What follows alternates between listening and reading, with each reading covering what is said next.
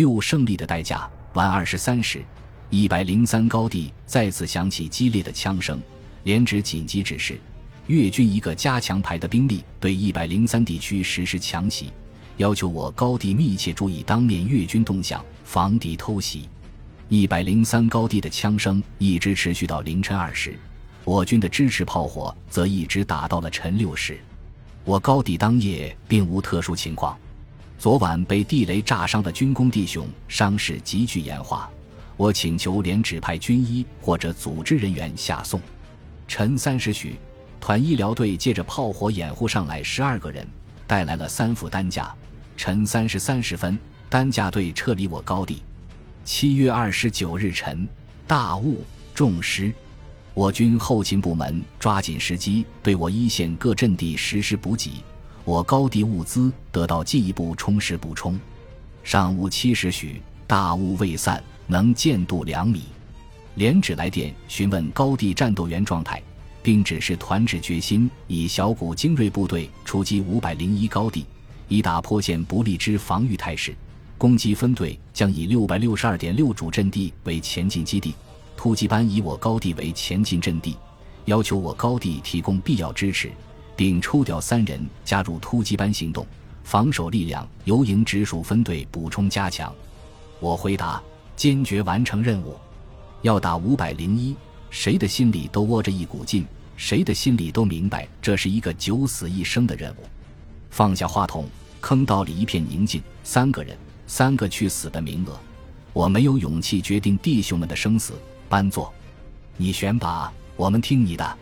罗明烈的声音。是啊，在这里我是最高长官，在这里操纵他们生死的不正就是我吗？好吧，我自己算一个，剩下的两个抓阄吧。白色的纸团在钢盔里滴溜溜的打转，谁也没有伸出手去捡。洞里的空气近似凝固了，我的胸口仿佛堵上了一大团棉花，喘不上气来。我无法呼吸，我无法注目我的战友，我的弟兄们，他们的脸，他们的神态。他们的一切都让我产生放声大哭的欲望。抓阄的过程在我的记忆里早已模糊不清了。是谁第一个抓上纸阄？是谁第一个抓到与死神贴面的舞会门票？谁是第一个已经不再重要？重要的是，谁也没有成为留守的那个。纸阄在人们的手心里，却被人们藏到心的最底层。无论我怎样说，谁也没有松口，谁也没有吭气。弟兄们以沉默对抗生死抉择。最后的人选还是由连指定的，武长公、郑野，还有我，这是无可争议的。服从命令是军人的天职吗？武长公守着他那点破烂家事，一遍遍地嘱咐着留守的弟兄们；郑野则翻来覆去鼓捣着冲锋枪。我不敢看他们，感觉上有点逼战友上刑场的味道。罗明烈给我点了一支烟，我刀上，他就紧紧地搂住了我，他的手是那样的有劲。他的哭声是那样的洪亮，以至于洞内勉强维持的冷静坚韧，一瞬间便土崩瓦解。人们的眼泪如决堤洪水般一发不可收拾了。连里第二次呼叫，我们已经将近上午十时了。连里指示，突击队将于今晚十二时前抵达攻击出发阵地，突击班将于十一时前抵达我高地，要求我们听从突击班指挥。我高地所有战斗员向连首长表决心，一定将胜利的红旗插上五百零一高地。上午十一时至晚六时，我军炮兵开始重点轰击五百零一高地及周边附属阵地，并由重炮群对越军纵深进行了大密度、长时间的毁坏性射击。越军炮兵只做了数十分钟象征性还击，我高地无落弹，爆炸主要集中在一百零三高地方向。晚十九时，越军突然加强对我一线各阵地间的炮火封锁。我军炮兵以每分钟三批次的密度对越军实施反炮击，十分钟打掉越军清水方向数个炮阵地，越军炮袭明显减弱。我与五常攻守在坑道口，来自我军后方的照明弹不时在越军一线阵地迸起耀眼光华。洞里弟兄们在为我们最后一次整理装束。不时有人给我和武长公地上点着的香烟，没有人说话，甚至没有发出一点声音。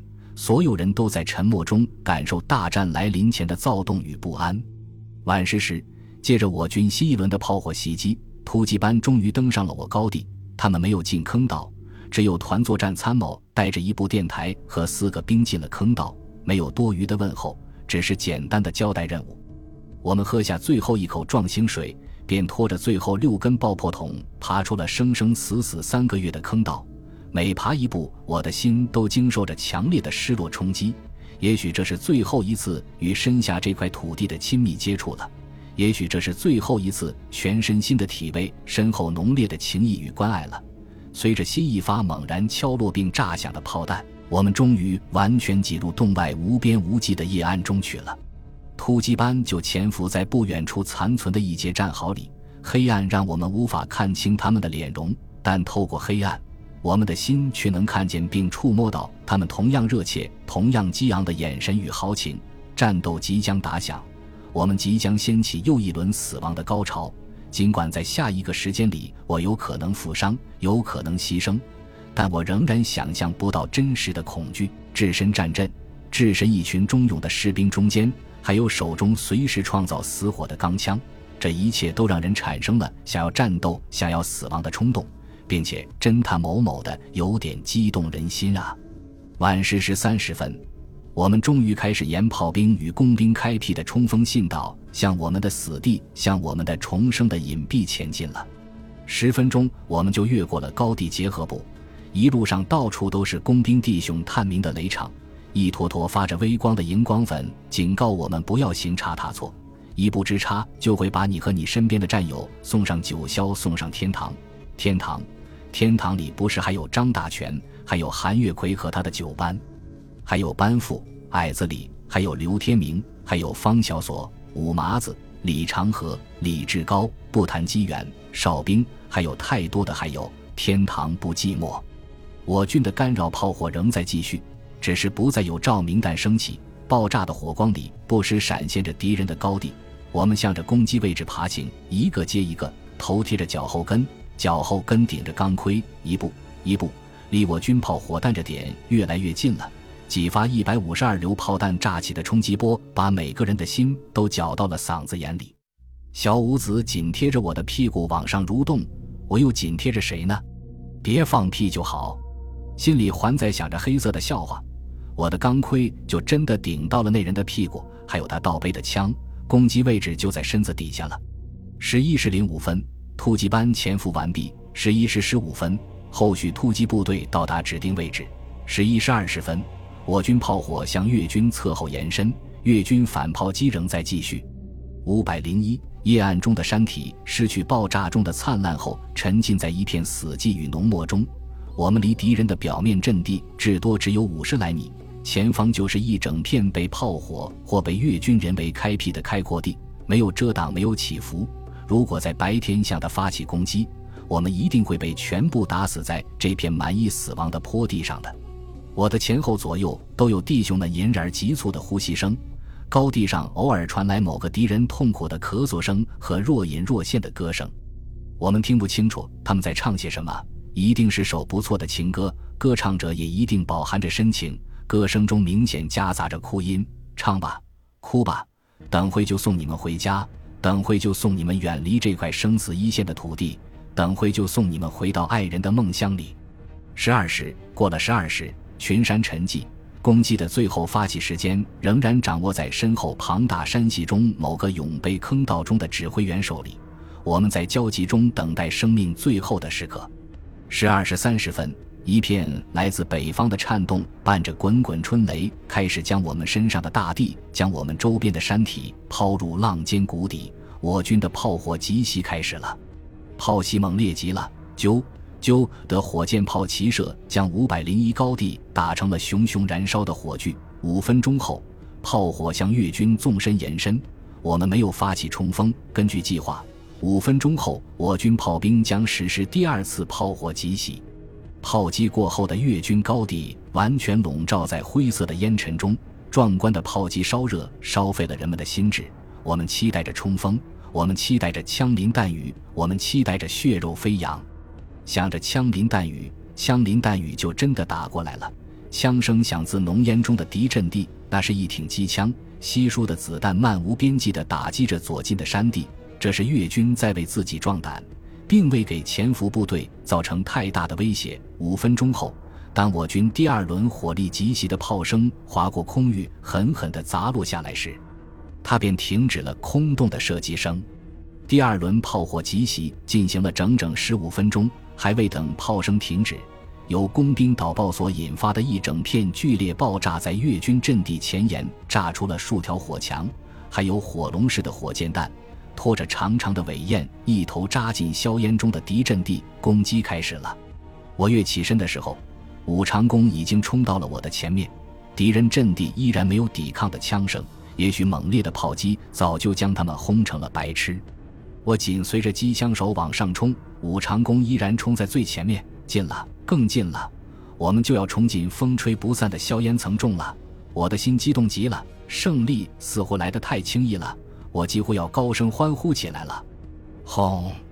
冲击波、碎石、土块，还有别的什么？爆炸来自我的左侧，是炮击，是手榴弹，还是地雷？我来不及分辨，死的就这样死去，生的还要继续冲锋。又是一声爆炸，这次就发生在我的身前，发生在我的视线里。先是一股黑烟自武长弓的脚底升腾而起，接着是一声沉闷的炸响，武长弓不见了。至今我仍然无法相信当时目睹的一切。那古烟的震火，那阵风，就是带走他生命的东西。走好，我的好兄弟！枪声终于响起来了，还是一挺机枪的射击声。敌人的其他武器到哪儿去了？为什么还是只有一挺机枪在射击？这挺机枪自打一开始就牢牢地压制了高地左侧的攻击部队。我的身边不时落下一片弹雨，可我感觉不到死亡的气息。也许将死的人都会和我一样产生无畏的情绪。越军的反击开始激烈起来，不时有枪加入对我们的扫射中来。硝烟还是那么厚重。眼睛能看到的，除了枪口闪烁的火光，就只有各式各样、各个方向拖着火钻来飞去的子弹了。硝烟中不时传来短促密集的爆炸声，那是战友们投出的手榴弹。我也在投弹，一枚、两枚、三枚。越军的火力一忽零落，一忽猛烈，他们的精神与肉体肯定也在承受着无以复加的打击与压力，并且逐渐走向崩溃，走向最终的死亡。就在我们冲进硝烟、冲上高地的时候，一片来自越军纵深的笑声骤然而至，高地上下一片火海，炮弹的啸叫声立刻湮灭了所有轻武器的射击声。越军炮击，越军炮击，我的心在狂跳，我的泪在狂涌，我的脑海里挤满了老山上的火树银花，挤满了那些被空爆弹炸碎、炸飞的残肢断臂。我在炮火中狼奔兔逐。不时有爆炸激起的碎石泥块砸在我的身上，不时有类似人体躯干的东西掉落在我的前后左右。死亡太惨烈了，一场战斗，我要增添多少残缺不全的死难弟兄啊！如果有地狱，那么战场就是最好最后的地狱。我一直没有看到正野，从进入攻击位置开始就没有再看到过他。也许牺牲了，也许负伤了，也许……当我被临近爆炸的冲击波推倒在地的时候。一切的疑问都不复存在了，正野就静静地躺在我的脸侧，他的胸腔被弹片打开了花，黑乎乎的伤口不再往外涌血，一股黏糊糊的东西挂在腰际，那一定是他的内脏。他的死也许是前一分钟的事，也许是许久的事，可是谁管这一些呢？我只知道我已经完全疯狂，我不顾一切的自血坡中摸回那根爆破筒，我要复仇，我要用它杀人。用它撕碎不远处仍在狂叫的火力点，撕碎那些个令人愤怒到极点的侵略者。炮声继续，只是不再那么密集凶狠。那是因为我军大炮群对越军炮兵进行了有效的压制。枪声继续，不但密集，而且越发激烈了。那是因为我们已经攻上并冲进了敌人的战壕。我扛着爆破筒跳入越军的第一道战壕。早已找好的目标已经被我们的火箭筒轰上了西天。娘的，来回寻了好一会，愣是没找到一次可供我制造复仇钢火的所在。越南人的地洞子都挖到哪儿去了？越军主阵地的火力异常凶悍地打击着我们占领的战壕，不时有战友被子弹击中，双方的手榴弹冰雹似的扔来砸去，爆炸让人有点喘不过气来。我死死盯上了越军侧翼的一个机枪掩体。我发誓要将它炸毁撕碎。我的身子紧紧地贴在大地上，恨不能把半个身子埋入坚硬的山地里去。也许是因为枪口激烈绽放的火花影响了敌人的射界，他们始终没能发现我。这让我从容地向前爬了十多米，真近啊！敌人的枪管，敌人的帽檐就在我头顶伸手可及的地方。我甚至听到了对手因长时间射击而引发的神经质的吼叫：“叫吧，叫吧，三爷这就送你们见证野去。”不，还有武长弓，对，还有身后那些完整或者散碎的烈士弟兄们。爆破筒延时八秒爆炸，头顶上的敌人还有八秒的生命。如果他们知道自己的生命只能再活八秒，他们会想些什么呢？他们会后悔这辈子做个军人吗？他们已经没有时间为他们自己那失去理智的国家发出抱怨了。当我用尽最大的力气将爆破筒扔上他们的掩体，当火光爆炸弹片彻底粉碎他们的时候，他们只能去到另一个永恒黑暗的世界中感怀前世了。我被无数合着血肉的碎石断木瞬间埋藏了，我又在瞬间挣开了压着身子的一切东西。战斗还在继续，并且正在走向高潮。此时，我更加热切地盼望着投入枪火弹雨，却验证自己绝死的勇气。每个战阵中的士兵都有着属于自己的最后一发子弹或者最一个炸弹，属于我的会是什么呢？还没容我细想，一个浑身冒火的弟兄已经狠狠地撞到了我的身前，他身上的衣服被点着了，他的枪呢？他的钢盔呢？我想抱住他，可他的背后跟着另外一团黑影。高高举起的枪托在我尚在惊异间，已经砸碎了眼前火人的脑袋。温热的脑浆溅了我一脸，血腥刺激着我的原始野性。我怒吼着，狂叫着，手里的枪不停地射击着，子弹敲击着战壕，也将仍然高举着枪托的越军洞穿成一个硕大的蜂窝。杀人的快感一而再地震撼着我的神经。我们快冲上高地主峰了，我们快接近胜利了。越军的抵抗开始稀落下来，我发狠似的搜寻着脚下的每一寸土地。我在找那个要了李长河命的狙击手，尽管他的脸上并没有写着“狙击手”三个字，但我自认为我能一眼看穿他。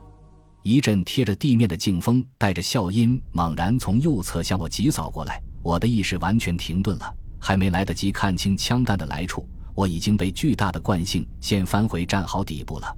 我终于等来了我的最后一发子弹，在疼痛还没有到来的时候，我觉察到了死神的脉搏，他在对我狞笑，我在对他微笑，真累呀！我终于能完完全全的解脱了，战争已经让我深深的厌倦了。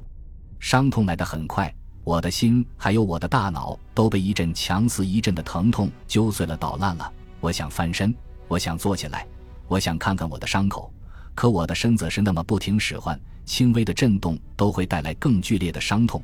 又有一发炮弹在不远处炸开，当炸烟翻卷过眼前的天空时，我感觉到了挂在脸上的泪珠。真想家呀，家好远啊！